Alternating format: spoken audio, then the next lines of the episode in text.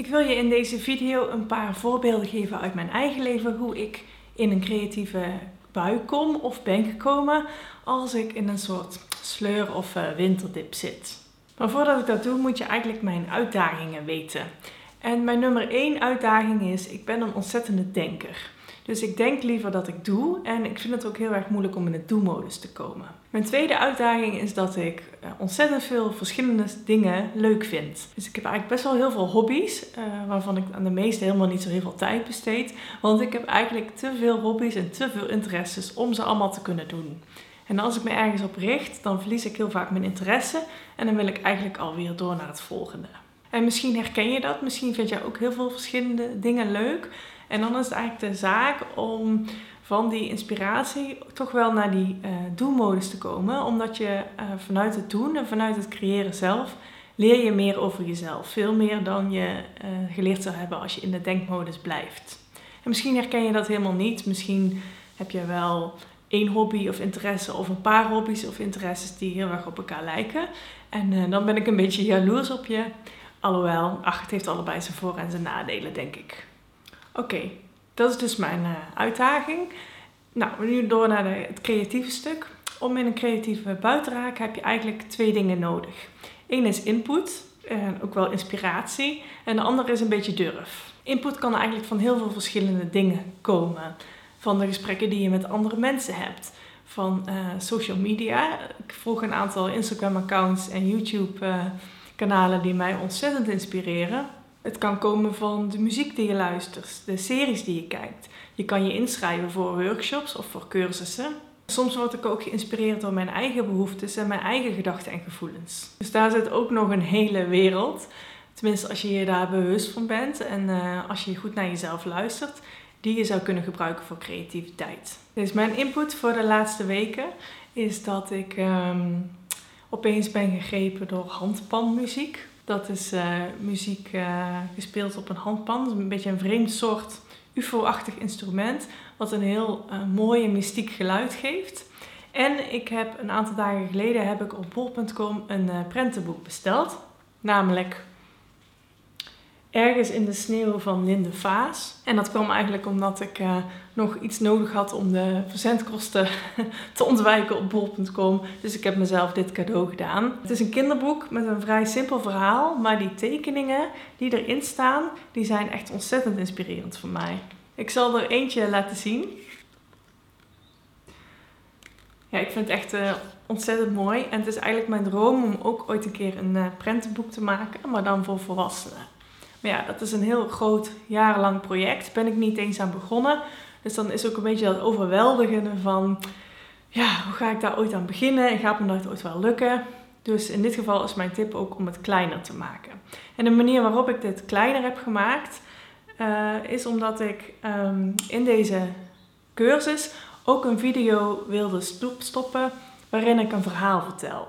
Dus niet zozeer een video waarin ik jullie tips geef, zoals de meeste van deze video's in deze cursus. Maar echt een video waarin ik een soort verhaal schrijf. Een winters verhaal, die gaat over de winterse moeilijkheden. En uh, waarin ik mijn creativiteit kan gebruiken. En ik vind dat echt ontzettend spannend. Hè? Maar wat mij wel heel erg motiveert, is dat ik weet dat ik daar mijn cursisten blij ga mee gaan maken. Of in ieder geval dat ik ze, dat ik ze een mooiere ervaring geef. Dus ik ben iemand, ik word heel erg uh, gemotiveerd door anderen een mooie ervaring te geven. En daarom kook ik ook zo graag voor andere mensen, omdat ik dat op een vrij simpele manier uh, ja, ze een leuke avond kan bezorgen en een, uh, een smaakervaring.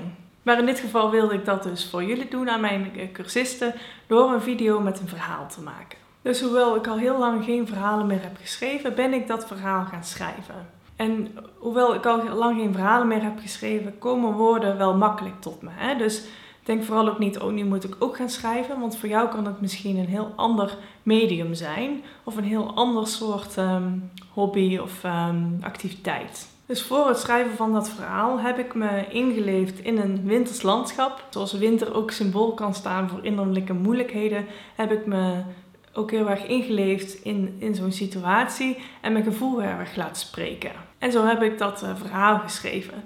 En natuurlijk is het niet het verhaal wat ik nu naar de drukker kan sturen.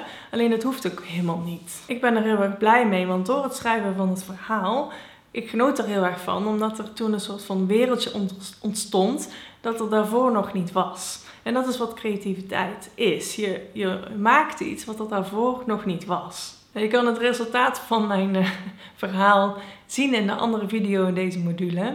En uh, dat vind ik ook wel heel erg spannend. Maar nou ja, het maakt eigenlijk niet zoveel uit hoe het ontvangen wordt. Hè? Het maakt niet zoveel uit hoe jouw kunstwerk of jouw creatieve activiteit ontvangen worden door anderen.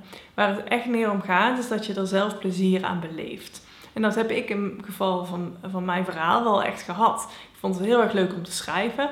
En nu ben, ben ik weer heel erg eh, enthousiast over het schrijven van verhalen. Dus dat is ook hoe het kan gaan. Dus ja, door dit te doen ben ik al een uh, stukje dichterbij bij de creatieve levensstijl die ik uh, graag heb. In de doelmodus en niet te veel in de denkmodus. Een ander creatief project van mij waar ik nu mee bezig ben, kan ik helaas niet echt laten zien omdat ik uh, nog niet echt heel ver ben. Maar um, ik, ben een, ik hou heel erg van tekenen en ik ben nu een tekening aan het maken voor iemand anders. Dus ik had een soort beeld in mijn hoofd en dat beeld probeer ik nu na te, na te maken op papier. En ik merk dat, er ook, dat ik daar best wel maandenlang mee bezig kan zijn. En dat ik telkens uh, moet zorgen dat ik steeds weer een stapje verder kom. Dus eerst heb ik uh, überhaupt nog niks gecreëerd. Heb ik mezelf gewoon geïnspireerd door een Pinterest-board te maken. Komt u weer, Pinterest is gewoon echt heel erg fijn. En uh, heb ik mezelf toegestaan om alleen maar geïnspireerd te zijn door andermans kunst en tekeningen die erop leken. waardoor dat beeld wat ik in mijn hoofd had ook wat concreter werd. En in de volgende stap ben ik een schets gaan maken. En nu uh, wil ik het graag gaan inkleuren. En dan merk ik, oh, de materialen die ik heb zijn niet echt toereikend. Dus dan kan ik uh, twee dingen doen. Ik kan met de materialen die ik heb uh, verder gaan. Of ik kan toch iets nieuws proberen. Dus in dit geval wil ik ook een gouache verfset gaan kopen. En op zich is dat, weet je, dat kan soms een beetje een, een, een dode, doodlopende weg zijn. Maar zolang ik maar zorg dat ik dat dan ook daadwerkelijk koop en dan ermee verder ga, en als ik dat niet doe, dat ik het dan op een andere manier oplos, dan is het helemaal goed. En het kan soms ook helpen om een bepaalde structuur te volgen. Bijvoorbeeld, je hebt ook um, journaling prompts. Dat zijn zeg maar zinnen die je kan afmaken, waardoor je aan het uh, schrijven gaat. En je kan zo bijvoorbeeld ook een online workshop of een, online cursus uh, kunnen gaan volgen. Over iets creatiefs dan, behalve deze online cursus. Dus er zijn heel veel invalshoeken en tips te bedenken. En in de volgende video uh, geef ik je nog veel meer tips.